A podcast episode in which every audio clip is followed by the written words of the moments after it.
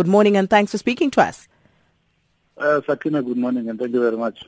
Mr. Mhlanga, could you uh, please tell us a little bit more about, um, you know, the key proposed amendments? Um, these uh, amendments, uh, I'm not referring to the National Senior Certificate, which we currently have at the moment.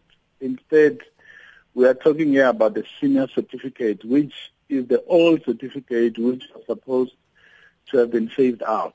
The one that was stopped in 20, um, 2007.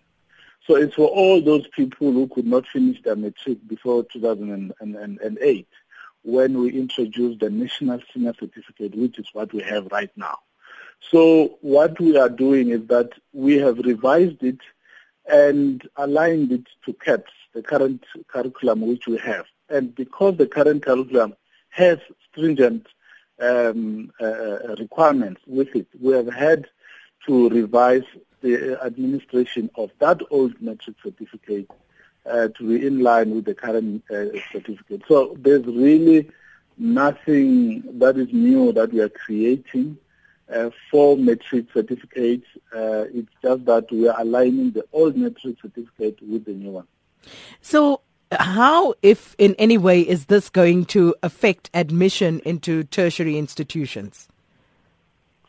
Um, it's, it's important that both our certificates are of a high standard, good quality, reliable, credible, and maintain their good profile. That's why we are increasing um, the security requirements to make sure that we uh, we remove doubts uh, regarding its quality from members of the public and those institutions that look at it when they want to admit people who want to enroll for different things or even those who want to uh, get jobs. So it's important that we we make the necessary adjustments that will ensure that uh, we, we maintain the credibility of our certificates.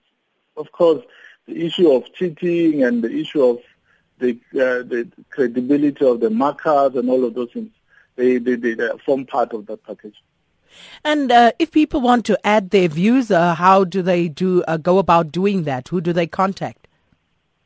Uh, they can contact us on our website. I mean, they can uh, go to our website to read the, the, the, the, proposed amendments first, and once that is done, they can then send their input uh, to info at dbe.gov.za, and we have a limited period for that. But we we, we, we will make sure that uh, every input that comes in, we take it into account when we finalize the new policy.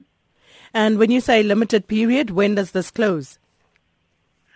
Um, we published the event last week, so we have four weeks to go, 21 days.